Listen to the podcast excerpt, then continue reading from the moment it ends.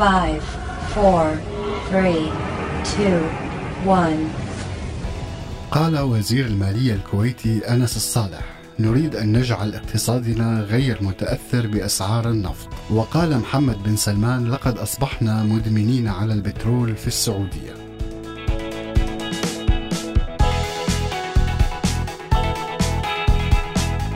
تخيل لو ونتيجة عوامل اقتصادية وسياسية عديدة انهار الاقتصاد الخليجي بشكل واضح وغير قابل للتدارك. تخيل لو تعرضت اقتصاديات الخليج بالمجمل لضربة تؤدي لعجز كبير وإفلاس بالجملة ومديونية ولتضرر كبير بقطاعات حيوية وهامة بالاقتصاد الخليجي. مين الدول اللي رح تتأثر؟ شو رح يكون تأثير هذا الشيء على الظروف السياسية وموازين القوى بالمنطقة؟ وكيف رح ينعكس هذا التغيير على شعوب المنطقة العربية؟ تخيل لو انهار الاقتصاد الخليجي على سوريالي بعد الفاصل.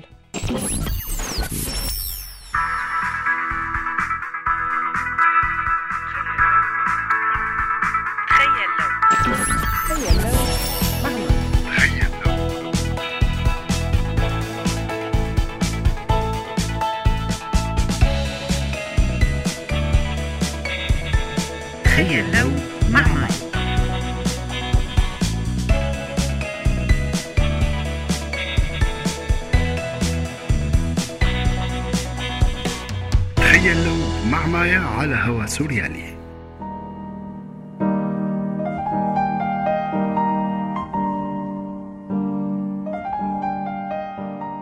إقليم الخليج العربي من الأقاليم المهمة جداً بالعالم العربي، واللي تأثر كتير بظهور النفط فيها بأربعينيات القرن الماضي.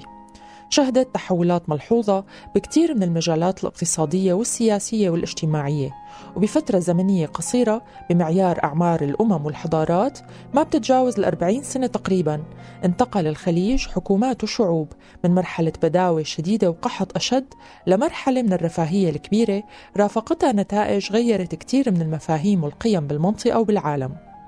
قفزة هائلة بالمجال الاقتصادي خاصة لعبت دور كبير ومؤثر بمجريات الحياة بالمنطقة العربية، وأدت لبروز القيادات الخليجية كلاعبين أساسيين ومؤثرين وأصحاب قرار.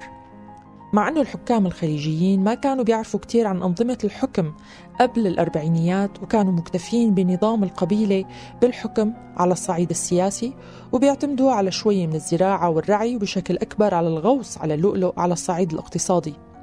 كانت الظروف الحياتية كتير صعبة بطريقة من الصعب الواحد يتخيلها هلأ إذا زار دول الخليج، وقبل ظهور النفط ما كانوا الناس يتوقعوا أنه في شيء ممكن ينعمل بالمنطقة أكثر من اصطياد اللؤلؤ، واللي كمان تعرض لأزمة الاستعاضة باللؤلؤ الصناعي، وظل هذا الركود لحتى ظهر النفط بكميات هائلة بالمنطقة. الدول الأجنبية وخاصة بريطانيا اللي كانت منطقة الخليج وحدة من مستعمراتها كان لهم دور كبير بتشكيل وحتى تولي جانب السياسة الخارجية لأكثر إمارات إقليم الخليج، والحقيقة أنه هي كرست أسلوب المشيخة بقيادة الدول الخليجية بدل من إرساء قواعد لدول حديثة. أول ما بدأ النفط يظهر وبدأت عمليات الإنتاج والتصدير والإيرادات الضخمة دخلت لخزائن دول الإقليم، بدأت تستعد لمرحلة مهمة بتاريخها تتمثل بالانتقال السريع من مشقة الحياة للرفاهية، ومن مرحلة الكد والجهد من أجل لقمة العيش لسهولة الحصول عليها والتوجه السريع على الاستهلاك بكل مظاهره. بالوقت نفسه كانت الحركات السياسية التقدمية موجودة بخجل بالخليج، لكنها ما قدرت أن توقف بوجه السياسات الخارجية ولا الأيديولوجيا الإسلامية وخاصة الوهابية السعودية. بالكويت ظهرت بالستينات حركات يسارية وماركسية وقومية وليبرالية تأثرت بالحركات العربية الموجودة بالمنطقة، وحتى بالسعودية ظهر تنظيم ليبرالي بأواخر 50 من القرن الماضي تحت مسمى الأمراء الأحرار بزعامة الأمير طلال بن عبد العزيز، طالبت بعدد من الإصلاحات أهمها وضع دستور دائم للبلاد. ونتيجة الضغوط والتهديدات ترك المملكة وراح على القاهرة ومنها لبيروت، ومن هناك صارت مناهضة الأسرة المالكة أوضح بتحركاته.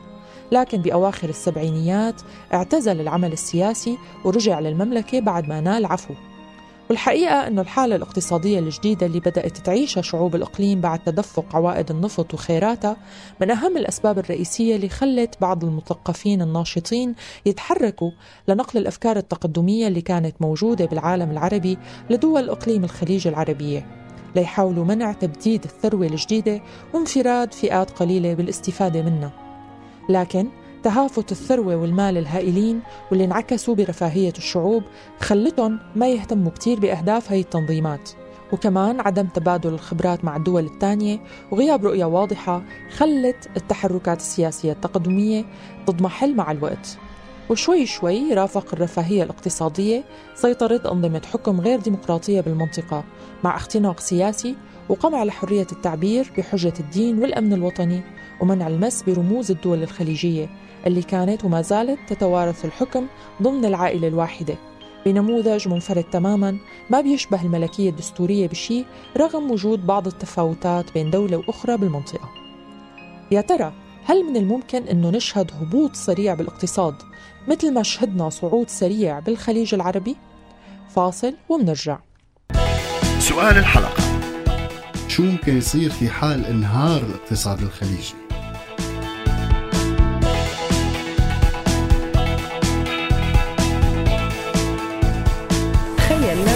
مع مايا. عام 2016 ما كان عام عادي على المواطنين بالمملكة العربية السعودية. أعلنت المملكة عن بدء إجراءات لأول مرة بتاريخها لتجنب الوقوع بأزمة اقتصادية كبيرة وصلت لبعض القطاعات لأول مرة، على رأسها قطاع الاتصالات، وألغت عمل الأجانب فيه تماماً واتخذت إجراءات لخفض مرتبات الوزراء والموظفين الحكوميين. السبب الرئيسي هو انخفاض وتراجع أسعار النفط اللي بيمثل 90% من عائدات تصدير الدولة و45% من عائدات الموازنة والناتج المحلي بالمملكة. هذا الشيء أثر سلبياً بشكل كبير على دول الخليج، خاصة السعودية واللي تعتبر أكبر دولة عربية مصدرة للبترول. واجهت الدولة السعودية عجز بموازنتها لأول مرة بنفس العام، وصل لنحو 98 مليار دولار، الشيء اللي دفعها لوضع خطة بتعتمد على ترشيد الإنفاق الحكومي من خلال مجموعة إجراءات. هالشيء أدى لتدهور القطاع العقاري بنسبة كبيرة، وتردت أوضاع العاملين فيه من السعوديين أو غيرهم من الأجانب. قطاع المصارف كمان عم يواجه حالة نسبية من عدم الاستقرار، وصارت مصارف المملكة تواجه نقص بالسيولة بشكل نسبي. وعلى الرغم من الخطط الإصلاحية والميزانيات المتحفظة ومكافحة الفساد ورؤية المملكة 2030 اللي بتعتمد على التقليل من الاعتماد على الإيرادات النفطية فقط بالمستقبل المستطاع، مو كتير من السهل الخروج من الوضع الراهن بهالبساطة، خاصة ومع إرهاق الميزانية السعودية بالحروب خارج حدودها خاصة باليمن، وبعد أزمات سياسية متلاحقة مثل أزمة قطر ومؤخراً أزمة اغتيال الخاشقجي اللي لساتها بدون حل. بباقي دول الخليج الأزمة الاقتصادية موجودة بشكل متفاوت، لكن الإمارات وخاصة إمارة دبي كمان عم تعاني بوضوح. البورصات، الاستثمارات الأجنبية، السياحة، العقارات، القطاعات اللي تعد عائم الاقتصاد بإمارة دبي بدأت تتدحرج نحو الانهيار التام بالسنوات الأخيرة، وتركت أزمة تنذر بكارثة اقتصادية بتواجهها إمارة الذهب. تظهر مع عالم الأزمة بالأعداد الهائلة من الشيكات المرتجعة خلال النصف الأول من عام 2018 واللي بلغت 1.2 مليون شيك وبتبلغ قيمتها 7 مليارات دولار، إضافة لتصفية شركات عملاقة مثل ابراج كابيتال وفك شركات عالمية لارتباطها مع أخرى إماراتية، علاوة على تراجع تدفق الاستثمارات الأجنبية. دبي أيضا شهدت تراجع بأسعار العقارات بنسبة تراوحت بين 5 و10%، بالإضافة لتسجيل ركود بحركة السفر وتراجع البورصة بنسبة نحو 13%. الركود بالسفر لدبي وتزايد الهجرة منها بسبب شعور الكفاءات الأجنبية بعدم الاستقرار وارتفاع تكاليف المعيشة والتراجع بفرص العمل كلها ما بتبشر بخير. مجلس التعاون الخليجي تعرض لمحنة سياسية بسبب الأزمة القطرية واللي أدت لتجميد مشاريع مشتركة وضربت الثقة بالأعمال التجارية، بعد ما كان المجلس واحد من الأمثلة الناجحة على التعاون العربي. رؤى مثل قطر 2030، عمان 2040 كلها بحاجة لاستقرار سياسي، وعلى الرغم من بدء تطرية الأجواء السياسية بهالفترة لكن الثقة بحاجة لوقت طويل لحتى ترجع تنبنى. احتمال أنه يكون في تدخلات كبرى لتمر هي المنطقة بسلسلة من الأزمات اللامنتهية، لكن في حال الخليج تعرض لانهيار اقتصادي كبير وبأكثر من دولة خليجية شو ممكن يصير؟ رح يتأثر غالباً قطاع العاملين الأجانب بشكل كتير كبير، ورح تزيد نسبة البطالة مو بس بالدول الخليجية، أيضاً بالدول العربية نتيجة عدم وجود فرص بانتظار العائدين من الخليج. رح تتوقف الدول الخليجية عن الدعم للعمليات العسكرية والحروب بالمنطقة، وغالباً ما يزيد التأثير السياسي والاقتصادي والعسكري الإيراني بالشرق الأوسط. الدول اللي بتستلم إعانات ومساعدات خليجية رح تتعرض لضربة كبيرة لاقتصادها، والقطاعات الخدمية بالدول الخليجية رح تتأثر بشكل كبير، من القطاع الصحي والتعليمي والعقاري وغيرها. شركات ومؤسسات رح تعلن إفلاسها وتنهي أعمالها بالمنطقة. رح يتأثر الشعب اقتصادياً، وغالباً ما رح تتأثر كتير العوائل المالكة بشكل مباشر، الشي اللي رح يؤدي لسخط شعبي ممكن يؤدي لاحتجاجات وعدم استقرار داخلي. ومن تاريخ هي الدول ما رح يتم التعامل بشكل سلمي مع هي الاحتجاجات، واللي ممكن كمان تتدخل إيران والدول الغربية فيها. رح تتحول هي الدول لدول فاشلة، لأنه ما في عندها مقومات تكنوقراطية للتعامل مع أزمة مثل هي. بالمقابل قد تكون هي فرصة لتشكل قوى وطنية تقدر تدير الأزمة وتطالع دول ما انها معتمدة على عائدات النفط، وإنما قادرة أنه تدر الأرباح والعائدات على بلادها بطرق تانية.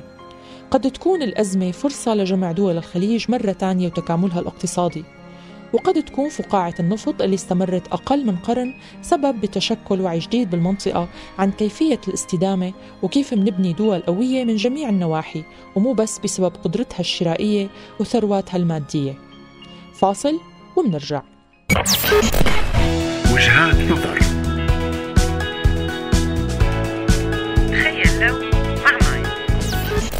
سألناكم كسوريين شو ممكن يصير في حال انهار الاقتصاد الخليجي، وهذا جزء من آرائكم. بترتاح المنطقة من زبالة حكامه. ما بدي أتخيل، ولكن أعتقد أن ذلك لن يحصل. العمالة العربية هنيك بتتضرر وبتضطر ترجع لبلادها. الأردن ولبنان ومصر اللي اقتصادهم أغلبوا إعانات من الخليج بينهار اقتصادهم معه. قد يكون النفط ساعد على ازدهار الخليج العربي بشكل كبير، لكنه بنفس الوقت شوه كتير من المفاهيم وأدى لاستسهال الأمور والشعور بأمان زائف. كان ممكن يكون النفط فرصة لازدهار ونهضة شاملة، لكنه ما كان مترافق مع قيادة ومؤسسات تغتنم هي الفرصة. ممكن بالمستقبل ونتيجة ضغط المرحلة شعوب هي المنطقة تفرز قيادات تفكر بطريقة مختلفة ويكون عندها نظرة أبعد.